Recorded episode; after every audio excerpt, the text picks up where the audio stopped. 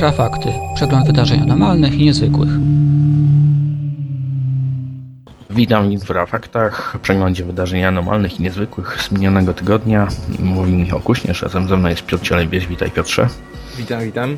Pamiętam w zeszłym tygodniu, żeśmy mówili o konferencji NASA, która miała się odbyć i faktycznie się odbyła. Tylko, że zaszło mało nieporozumienie, dlatego że żeśmy mówili o nowych odkryciach, pewnych swego rodzaju, jak to określano, bombli w kosmosie, które miały być obserwowane przez astronomów, a tymczasem konferencja dotyczyła zupełnie czegoś innego i być może dużo ciekawszego. No tak, znowu się tematy pomieszały. Myśmy mówili o bomblach, bo w internecie wybuchła jak zwykle dyskusja nad tym, co to mogło być. Wszyscy myśleli, że może odkryto jakieś ślady no czegoś bardziej tam kontrowersyjnego. Natomiast odkryto, no co, no czarną dziurę odkryto i i tyle. I Ale bardzo młodą. Tak, na tym się cała gadka skończyła.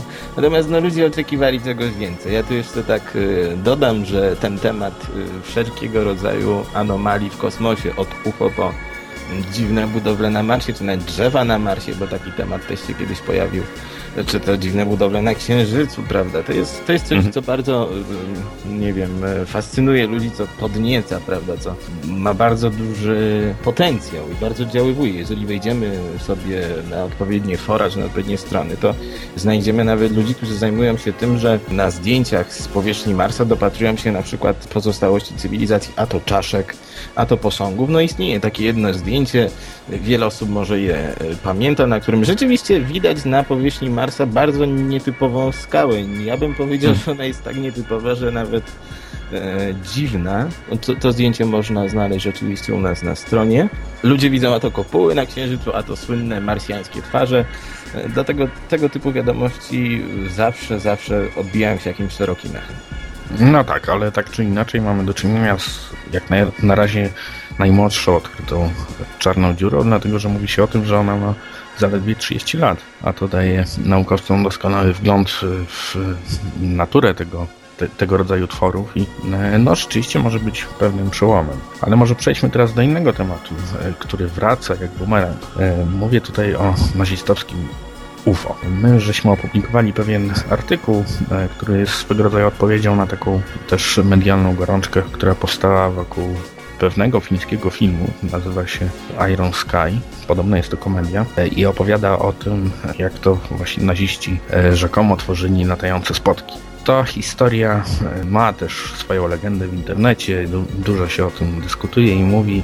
Co jakiś czas pojawiają się nowe artykuły. Ja my żeśmy postarali się z tym, że tak powiem, uporać i opublikowaliśmy artykuł, który mówi nam o tym, jak naprawdę ta legenda powstała i czym, czym tak naprawdę jest. No właśnie, bo się nagle okazało, że jak bumerang powrócił temat nazistowskiego UFO i wielu autorów polskich i zagranicznych, w tym Igor Witkowski, lansują taką teorię, że naziści dysponowali technologią latających spotków. Jeżeli ktoś tak się tym interesuje dogłębnie, no to skłania go do takiej troszeczkę refleksji, bo o co właściwie chodzi? Czy chodzi o obiekty UFO, które do dzisiaj są widywane i które ktoś sobie po prostu od tych Niemców przejął, mówi się zwykle o Amerykanach i Sowietach?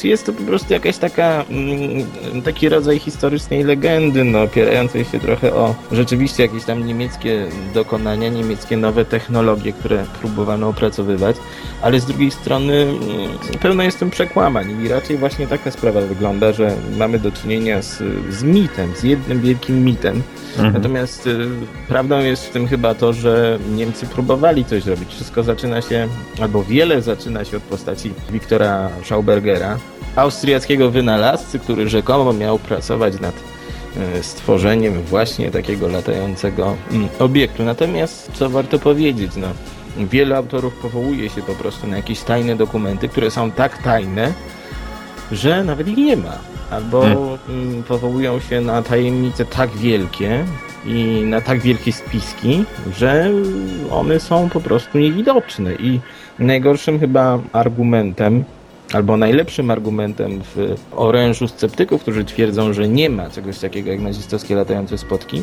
jest to, że nic takiego się nie zachowało. Jedyne co jest, to mamy tam jakieś zdjęcia, albo mamy też relacje ludzi, którzy twierdzili, że przebadali przeogromny materiał, natomiast konkretów nie ma w tym żadnych. I myślę, że ten temat powrócił po raz kolejny, natomiast trzeba się z nim rozprawić yy, historycznie. Mhm. Bo dzi dziwi mnie to na przykład, że historycy do tej pory jakoś tych dowodów nie znaleźli. No oczywiście możemy sobie żyć mm, w świecie teorii spiskowych, ale według mnie nie jest to dobre rozwiązanie. Innymi słowy, nie trzeba wierzyć wszystkim i we wszystko, na nawet w to, co pisze pan Witkowski. Ta dyskusja trwa cały czas, zarówno na naszym forum, jak i na naszym czacie. A zachęcam Państwa do zapoznania się z artykułem, e, ewentualnie wyrażenia swojego zdania za lub przeciw e, na naszej stronie www.infra.org.pl.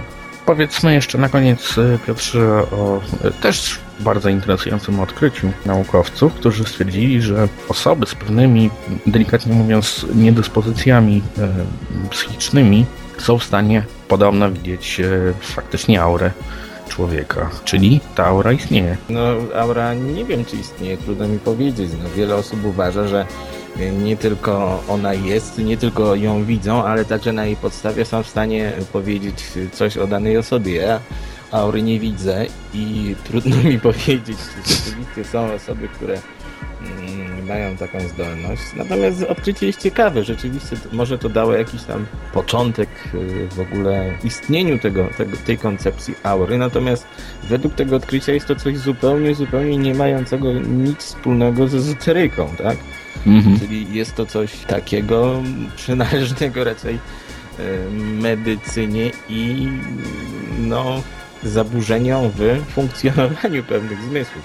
Natomiast co jeszcze warto powiedzieć, w tym tygodniu opublikowaliśmy artykuł o Wandze. Mm, Mówiliśmy już o niej yy, jakiś Tak. czas temu w kontekście tego niespełnionego proroctwa o końcu świata. Polecamy ten artykuł szczególnie gorąco, tak dla przybliżenia mm, tej postaci powiedzmy może, że Wanga to taka yy, niewidoma bułgarska prorokini, wieszczka, powiedziałbym, że nawet ikona bułgarskiej popkultury, silnie związana z ponoć ze służbami specjalnymi. No i też osoba, która miała dysponować umiejętnością czy też darem spoglądania w daleką przeszłość. I ta Wanga e, przepowiedziała nie tylko na przykład rozpad Związku Radzieckiego czy zatonięcie Kurska, ale też coś takiego jak wojna na Marsie, e, Mhm. czy, na, czy nawet kontakt ludzi z Bogiem. E, Zachęcam mm, zatem do przeczytania tego artykułu i próby oceny tej postaci, bo to jest rzeczywiście fenomen, ale raczej nie para mm, psychiczny, tylko bym powiedział społeczny, bo Wanga nagle stała się w Polsce e, bardzo popularna. Myślę, że przyczynił się do tego 10 kwietnia. Na pewno. A ja zapraszam Państwa za tydzień na wysłuchanie kolejnego przeglądu wydarzeń i informacji e, dotyczących zjawisk niezwykłych e, i anomalnych. Dziękuję Piotrze. Ja również dziękuję. Do usłyszenia. Wysłuchaliście Infrafaktów, czyli przeglądu wydarzeń anomalnych i niezwykłych. W programie wykorzystano utwór CJ Rogersa pod tytułem Back to You na licencji Creative Commons, realizacja Michał Kuśnierz i Piotr Cielebiaś dla Radia Wolne Media.